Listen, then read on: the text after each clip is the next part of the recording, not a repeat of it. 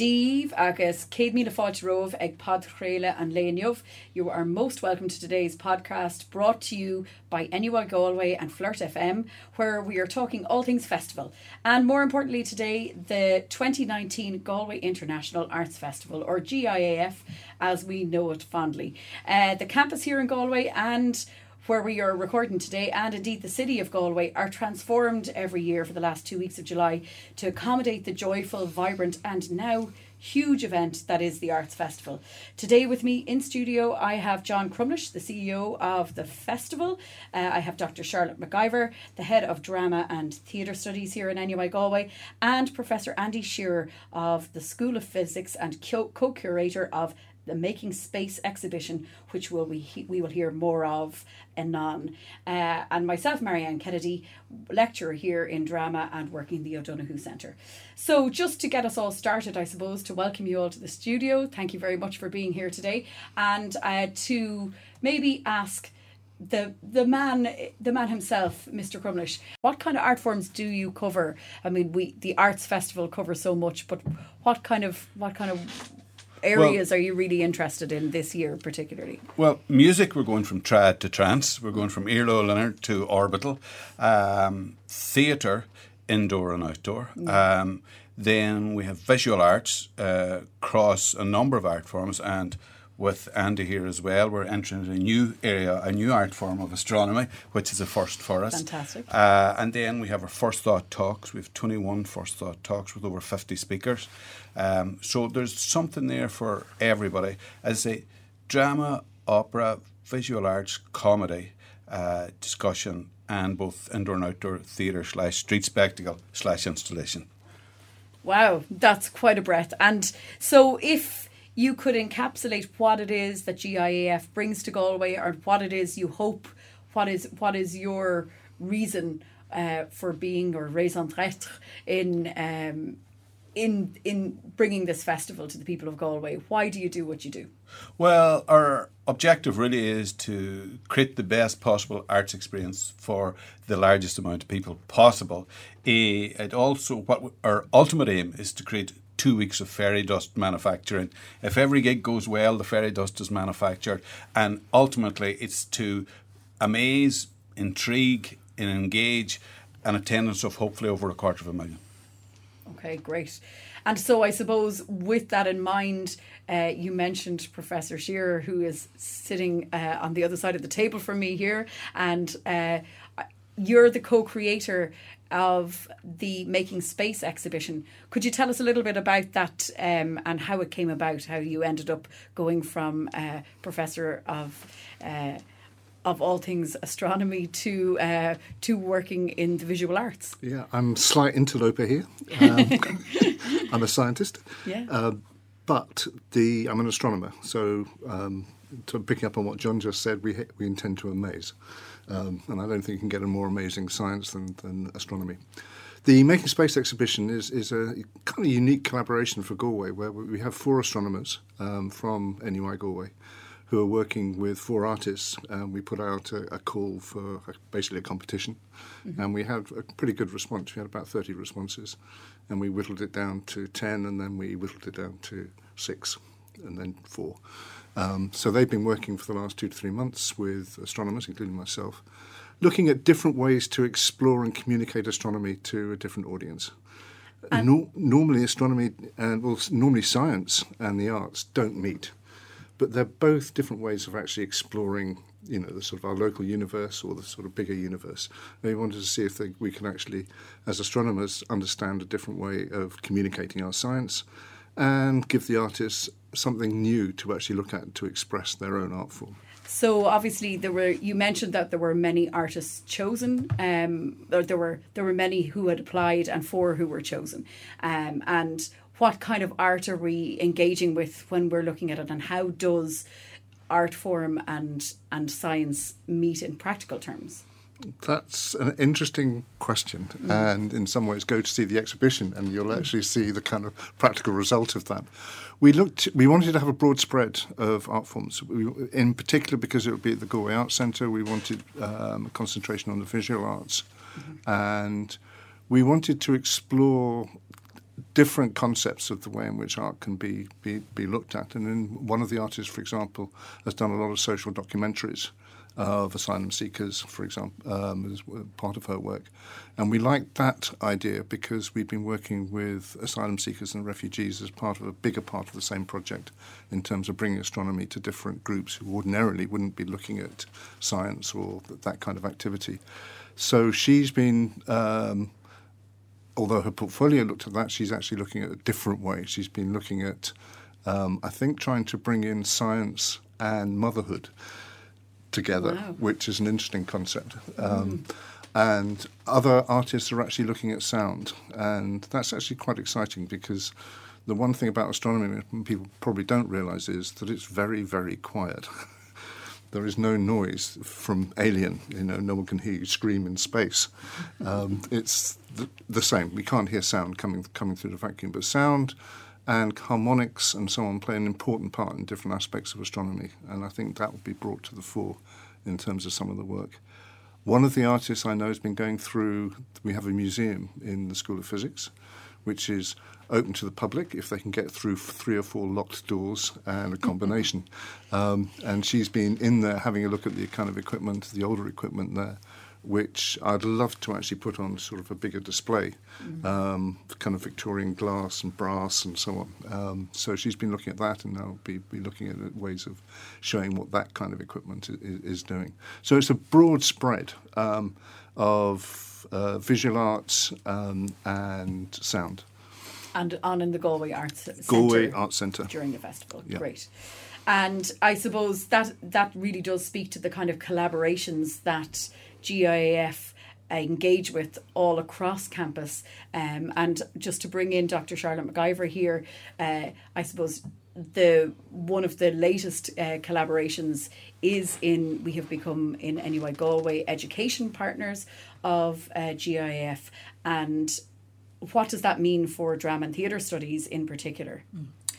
So there are three major strands to the way that we have been interacting with the Galway International Arts Festival as education partners. First of all, myself and other academic staff are actually moderating the post show talkbacks with a range of companies across the festival, which is a brilliant opportunity to get to often be one of the first people to engage publicly with new work, as has happened in previous years, or engage with brilliant international theatre and arts companies who've come to Ireland. Last year, we also recorded those talkbacks and were able to then feed them back into our teaching during during the academic year, which was really wonderful in terms of extending that that life of the festival throughout the year. We also have the selected program that we run in partnership with the International Arts Festival, where a group of about 12 to 15 students are selected every year and get to undergo um, behind the scenes workshops, talks, encounters with the artists in the festival. They also receive some training within social media and content creation in terms of feeding back to the festival and, and work as ambassadors to the festival during those two weeks. So that program is actually open to students across the university as well as within drama and theater studies or coming from an arts discipline. Our new, I think, very exciting development this year is that we're launching the MA in Creative Arts, Producing, and Curation. So John has talked about the breadth of the scope of this festival, the layers in putting it together. It is both nationally and internationally distinctive in what it brings to audiences, we feel. And then in conversation with John and, and Paul over the years talking about okay, well, how, how does this keep going? How do we keep building the capacity of this and also i guess spreading the model further you know it became apparent that we felt that there was a, a lack i suppose in terms of, of, structured academic programs actually looking at the area of producing and curation in order to understand how to deliver creative visions on the scale through events like the Galway International Arts Festival. So we have developed then over this past year this MA in Creative Arts, Producing and Curation, which is a one year intensive program where students come in and are looking both at the policy, the academic theory, and research behind these fields, but also working on developing skills around business, around their own artistic vision. They'll be working in partnership um, with professionals on our staff, such as yourself, uh, Marianne, a producer of many years experience. Catherine Morris, who has done a, a lot of curatorial work um, across Ireland and the UK over a period of years. Máiréad Ní Chróinín from Moonfish Theatre, who's currently our Druid artist in residence. So that experience will always be mixing practice and theory. Those students will also get to participate in Selected at the end of their program and also take place, uh, have an internship um, with an arts organization during their year. So we're really excited to see what it means to extend that working educational relationship throughout the entire academic year and then be feeding people back in who maybe someday can then be contributing to the festival or others like it alongside John and Paul as colleagues.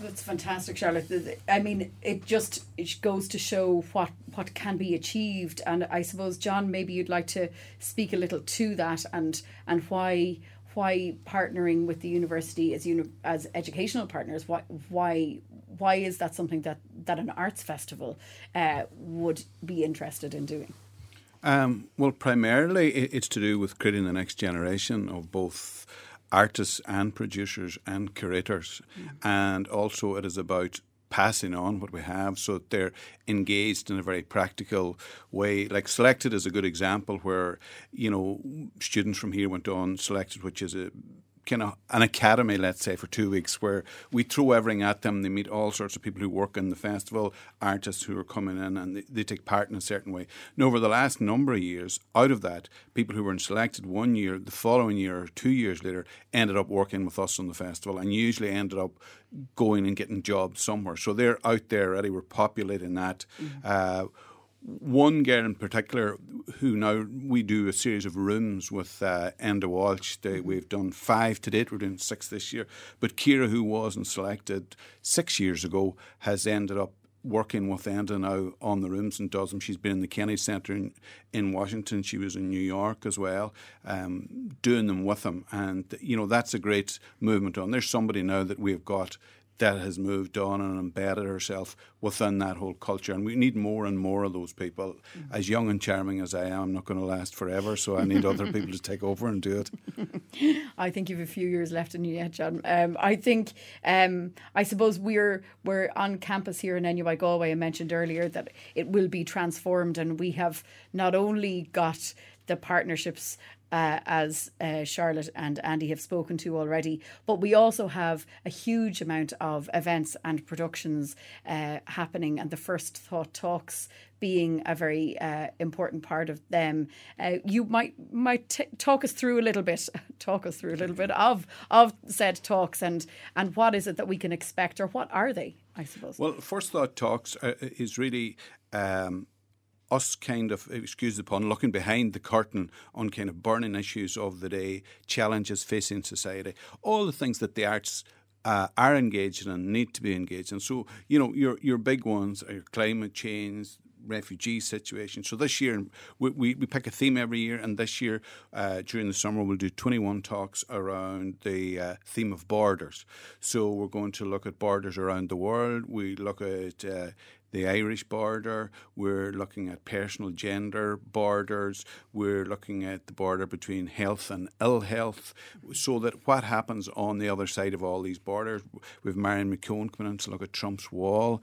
Uh, we will revisit an excellent series on TG Carballo. Mm-hmm. Um, we have Kate Mulgrew, uh, who's a star of Orange is the New Black, and the only female captain of the Starship Enterprise, coming in to talk. She's a very interesting story. Apart from a very successful artist, very unluckily, both her mother and her father got seriously ill at the same time, both with one with Alzheimer's and one with lung cancer. And she left to go home and mind them as an adult and left this career to do it. And just that border of flipping over into this other world of just you know hospital time mm. is very interesting to us.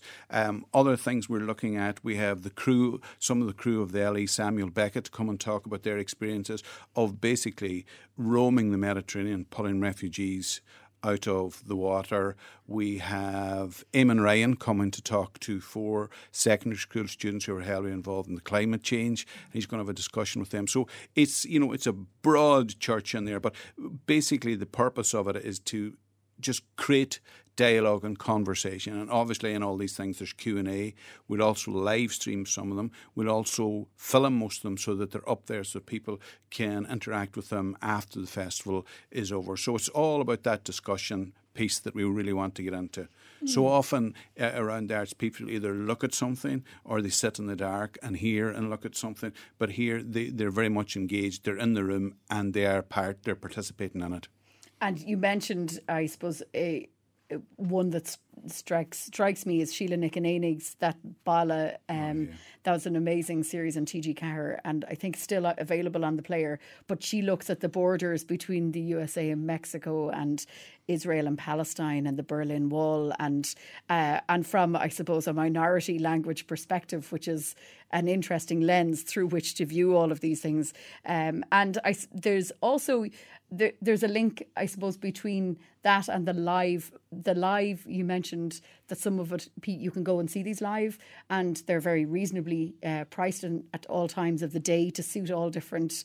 Uh, different kinds of people, but you can also watch them after the event. They will be podcasted or they will be filmed, so it it extends the the I suppose the length of the festival to some extent, and that is something that you've been looking at uh, how GIAF can can almost extend past that two weeks. Obviously, the work that you do behind the scenes does, and that behind the curtain work goes on for a lot longer. It goes on year round. But you've also, in terms of um, tours and productions and events that happen during the year, uh, I think I think it's fair to say that GAF is really looking um, to to embedding itself not only in Ireland as a national festival, but really as an international.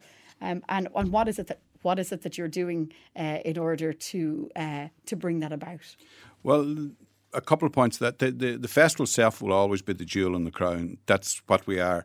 But in 2010, we made the decision that we needed to move outside the festival as, you know, as the world of social media grew, the, the notion of being, for want of a better phrase, we called it a summer romance.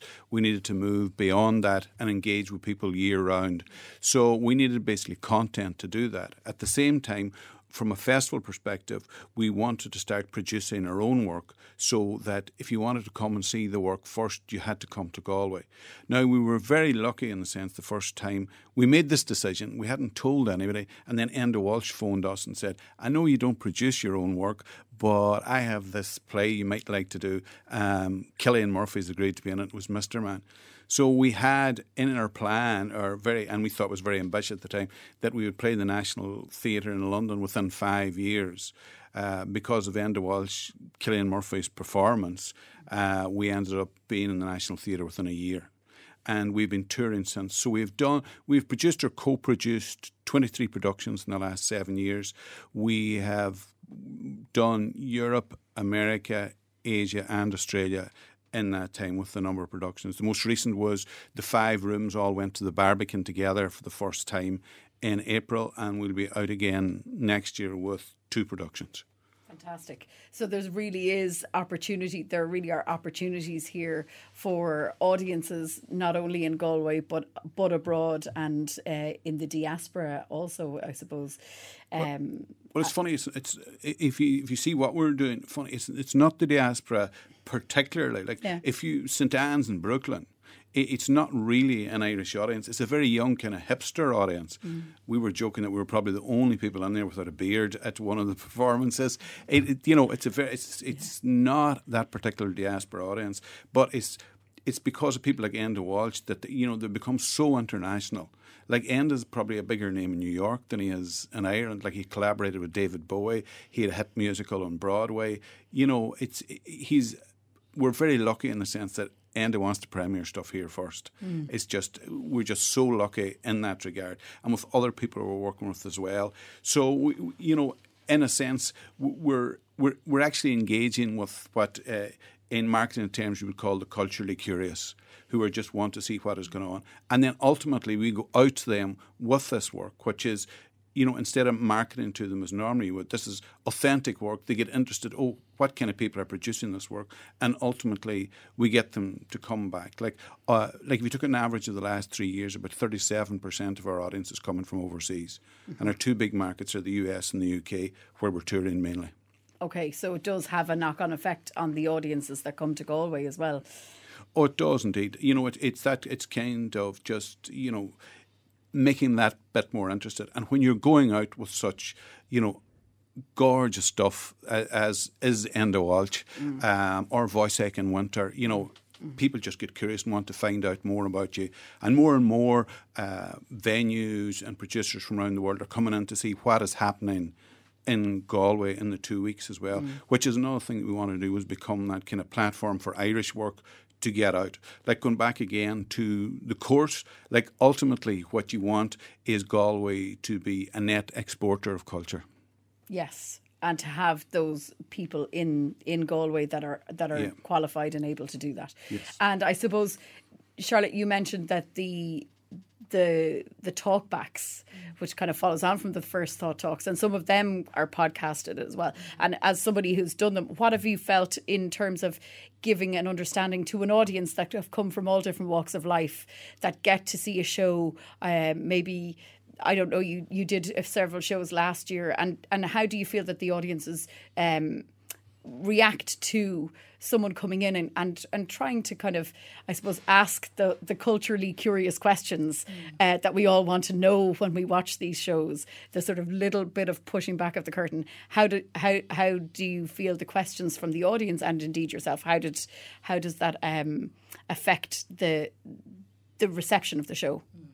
Well, I think my experience of the talkbacks over the years, particularly with the Arts Festival, is that they are a true dialogue. And I think one of the the spaces where I saw this work the best was last year. There was a brilliant production that came to us from South Africa, um, from the Baxter Theatre Centre, The Fall, which looked at the history or, or, the experience of young student activists within a movement against um, against to bring down a statue of British colonialist Cecil Rhodes, and then it grew into a much bigger protest movement around fees, around the treatments of refugees within South Africa, and so on and so forth. And, and a play like that that is so, um, I suppose South African in its perspective in terms of the the, the, the protest movements, the political dynamics that it, that it's drawing on, but yet also so connected to other related movements like the Occupy movements, like Black Lives Matter in the United States, and so on. There were all these points of connection that an audience could plug into about that play, but yet actually having that time to sit down and reflect, and particularly with that play, those students were also activists within the movement as well as actors and as well as writers. So to get the time to spin out those layers of, meaning and, to ask questions, you know, about the political history or as well just responding to the affect of the performance in the moment together it, it, was a really special experience. And i think too often we forget about the actors when they are going abroad on tour that actually that chance to dialogue with an audience to hear how it is received and, and what resonates for people um, w- was very powerful uh, for this particular company particularly because they were young performers uh, as well. So i think that ideally you know the talkback should give the audiences that space and also give the artists something back in terms of understanding where an audience meets the work. Mm-hmm. And I suppose you know you mentioned the amount of volunteers as well as paid staff that that work in these festivals, and in this particular festival rather. And and I suppose we're very privileged in uh, here on campus with the O'Donoghue Centre and the BOI Theatre and. Uh, and indeed the Bailey Allen Hall, where students, many of uh, and many of the listeners will have perhaps graduated um, in, and we're very privileged to see those spaces completely transformed during the festival. And um, I think this year we, you know, we there's circus in the Bailey Allen, um, and we have uh, Rough Magic playing in the O'Donoghue Centre. Uh, in the in the theatre space with a show called Cleft, uh, and we have a waiting room, as you mentioned earlier, with Enda Walsh. And now is the time to say nothing. And this, I suppose, I might bring Charlotte in. Is this is your your actual area of research? There's a few shows that speak to this passionate theme that you brought up with um, with your discussion on the the, the talkbacks. But now is the time to say nothing. Or what, what would you like to say to this kind of? There's a theme that runs through Galway International Arts Festival, which is international, and we're a very international city what what kind of what what way does does the the programming of such work really speak to um, I suppose Galway as it as it is? Mm. I think one of the things that has increasingly struck me about the festival's programming is number one, not only is it presenting the best of Irish and international work, I think, on a yearly basis in Ireland during those two weeks, but increasingly, I think the programming with the introduction of the first thought talks, as well as just in the curation of the shows that have come in, often, you know, there, there's a very kind of deep I guess, reckoning with politics at the center of many of these shows. You know, we could go back to several years ago when uh, Brett Bailey's Exhibit B, which looks at histories of racism, um, colonialism, looks at that in, in the context as well of the contemporary refugee crisis. Um, the refugee crisis has been very much a theme over the last several years in the festival. So uh, the, the performance you spoke about, Now is the Time to Say Nothing, is an interactive video installation looking at experiences of living within the Syrian conflict um, from the perspective perspective of, of a journalist, and then exploring this question of how do you connect with the news, with the stories from afar, um, and, and really taking on on that theme um, directly. Uh, and I think that sometimes you'll see that a festival or a theater programs one thing and think they're done with it, whereas what the Arts GIF has done is, is initiate a conversation with all kinds of works, responding and talking to each other over the years. So I'm looking forward to seeing Sarah Hickson come back again um, in her Placing Home Hidden Stories exhibition, looking at different refugee camps in comparison around the world, because often we get a focus kind of only on one kind of paradigmatic example like Calais which um, her exhibit looked at last year. But then we also have Dael Orlandersmith's Until the Flood, looking at um, the death of um, uh, the, of Black Lives Matter um, and and the death um, of of in, in Ferguson um, in the United States um, of Michael Brown. So, you know, there are all these chances to meet with these issues that are both, you know, unique in their own right, but meeting up with each other and then meet it at the highest level of an arts practice. And I can only hope that sends audiences out the door um, full, uh, full of questions, full of passion, and, and the conversation is ongoing. And I suppose Andy, just to come back to you on the on the sound and the and the silence and that what Charlotte spoke to about the conversation. I suppose from your own as a scientist and and from your own point of view in terms of engagement with art form, what what do you feel that that could could come of these kind of partnerships that GAF these you know these themes that they explore and re-explore and open out and unpack and continue to um, how how could how could that I suppose benefit science? Whether it benefits science is, is it would be an open question, but I think, like the, the, the South African show, which which you mentioned, one of the amazing things about that was was the discussions which went immediately as people left, in terms of looking at European imperialism and the effect it has and still has in in Southern Africa. So if that discussion is would be scientific, if people could then talk about what different aspects of astronomy is going to be, or science in general, and I think that would be a real success. Mm-hmm. So it's not going to, to expand our scientific horizons in terms of discovering anything new, but it's going to be discovering hopefully new ways of communicating and communicating to a different audience. And I think that's the main thrust of the Making Space program is to talk to a new group of people those people who would normally be switched off by science and say that actually maybe there's something in this. Great, great. And I suppose just to put you on all on the spot, um, you know, what are the events that you're looking forward to? Uh, I know I, I personally, the O'Donoghue Centre is being transformed into a gallery space at the moment, and we'll have Sarah Hickson and Alice Marr and Nadine Barry with their exhibition, and Anne Lynn Chow. Um, and uh, really looking forward to seeing, I suppose, from both from from uh, how how our space can be transformed, as well as uh, engaging with visual arts within the building and a building that has so much character.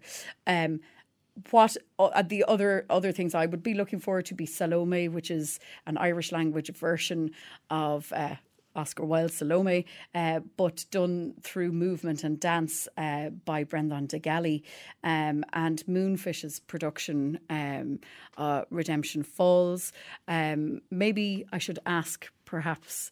Uh, John first to do you put you can you can you tell us what you personally are looking forward to or what are the things that you feel those who perhaps haven't engaged with the festival what are the kind of things that they should try to do even in terms of it's a huge program how how should they navigate it Well, they should. Uh, what we do find is people who, who come in, like at certain access points, the key access points would normally be street. Then they might check out the festival gallery, which would encourage people to do. Sam Jinks's, that'll be jaw droppingly good. They also come in through the big top and they like that, and then they try out other things. Like in terms of the, the big top, like I should point out that if I didn't like it, we wouldn't be putting it in in our program. And if Paul wasn't really into it, it wouldn't be there. So it's you know, and there, there's so many things that are chosen for so many different reasons. But like, if I go week one, like Tinariwen, are uh, they come under the world music heading, but they're just unbelievably funky band. Um, you know, they just completely go for it. So that like that starts a role for me. If that then on the Thursday night, it, it's kind of if you are a man of, of a certain age, like Robert Plant is playing St Nicholas's Church, like let's just. I, as I said to Paul, if we get that, we'll just stop after that. I can't see how we can do any better. so we have Robert Plant. And on the same night, sadly, maybe the best double bill we've ever done, which is John Grant and Villagers. Um, if I reel it back to Monday night, you know, with a world premiere of a new opera in, in Galway, at least like the other, and a very intriguing subject of, of, of one of the candidates, Rosemary, who basically her father had her lobotomized, and she just was nobody knew much about it, and only now we're getting the material that was redacted for years, and it's it's now going to be a new opera. So that's hugely exciting. Anytime Garry Hynes directs a new piece of work, you know, again, you're just thrilled. And we've like the Abbey are in, as you say, Rough Magic are in. You know, Moonfish World Premiere, like Brendan's in. There's just so mm. much, and as I say, around the visual arts. And again, come back, like we just the visual arts program, like architecture, astronomy. We're going into space that most people didn't know existed uh, in the back of the post office. Um, you know, we're going to do stuff in direct provision, and it's just we're as fascinated by anybody like how this is really going to work, and that's just week one. Like, so if I if I move on to uh, like Sunday night, big great bop with Macy Gray and Hypnotic Brass. Monday night again, much like having done Brian Wilson to get Burt Bacharach again, it was one of those we'll never get it and we got it. So we were just we just have to get McCartney now and it's over. Uh, Dylan, that's it for the 20th century, the greatest songwriters. Like, you know, f- 50 years of hits. He's been covered by over a thousand artists. And like, you know, uh, well, the thing that I've been saying about Burt Bacharach is you think you don't know what he did, but you do. Like it's one of those classics. Like he's just out there in terms of just been phenomenally good. And then the rest of the week, you know, we have the Abbey coming in as well. Um, there's just so many lovely, lovely things. And then, as I say, both weekends, first thought. So, um, you know, like Mary Robinson has sold out 600 people uh, to talk about climate change on a Saturday morning. So, you know, it's those kind of things are lovely. You know, the people's build. I could go on, but I'll not hog it and leave things for I other know. people. Sorry. So yes, and and and thank you for that. It's it's amazing uh, to hear the passion that you have um, for this festival, and I suppose that translates to the audiences that you bring in, and your own programming passion, and the passion that Paul also brings. Um, it's really wonderful uh, the amount of of care that goes into bringing such diverse uh, art forms and strands together in a seemingly coherent whole, and it all it, the, the fairy dust does seem to work. But to go go to uh, Andy and Charlotte, what about top three picks? Top three, um, making space would be the first one. Fair enough. That's I fair think the first thoughts, I think, is terribly important to actually show discussions going on and showing considered and long discussions going on. Increasingly, we have these kind of sound bites which become increasingly meaningless. So, to actually have that kind of dialogue and that dialogue going on uh, for the next two weeks, I think is really important. And those are the kind of things which you know which I would normally go to. Sadly, this year I can't go to any because um, one of the problems being an astronomer, we get told when we can use big telescopes, and they told me next week. oh well, you'll hopefully get to see. You'll get some of it runs on longer than the festival. I should mention that there's things that go before and after the festival, so you will get yeah. to see. Uh, but the one thing I would really suggest people go to see, which John just mentioned, is that last year the People's Build was incredibly good fun.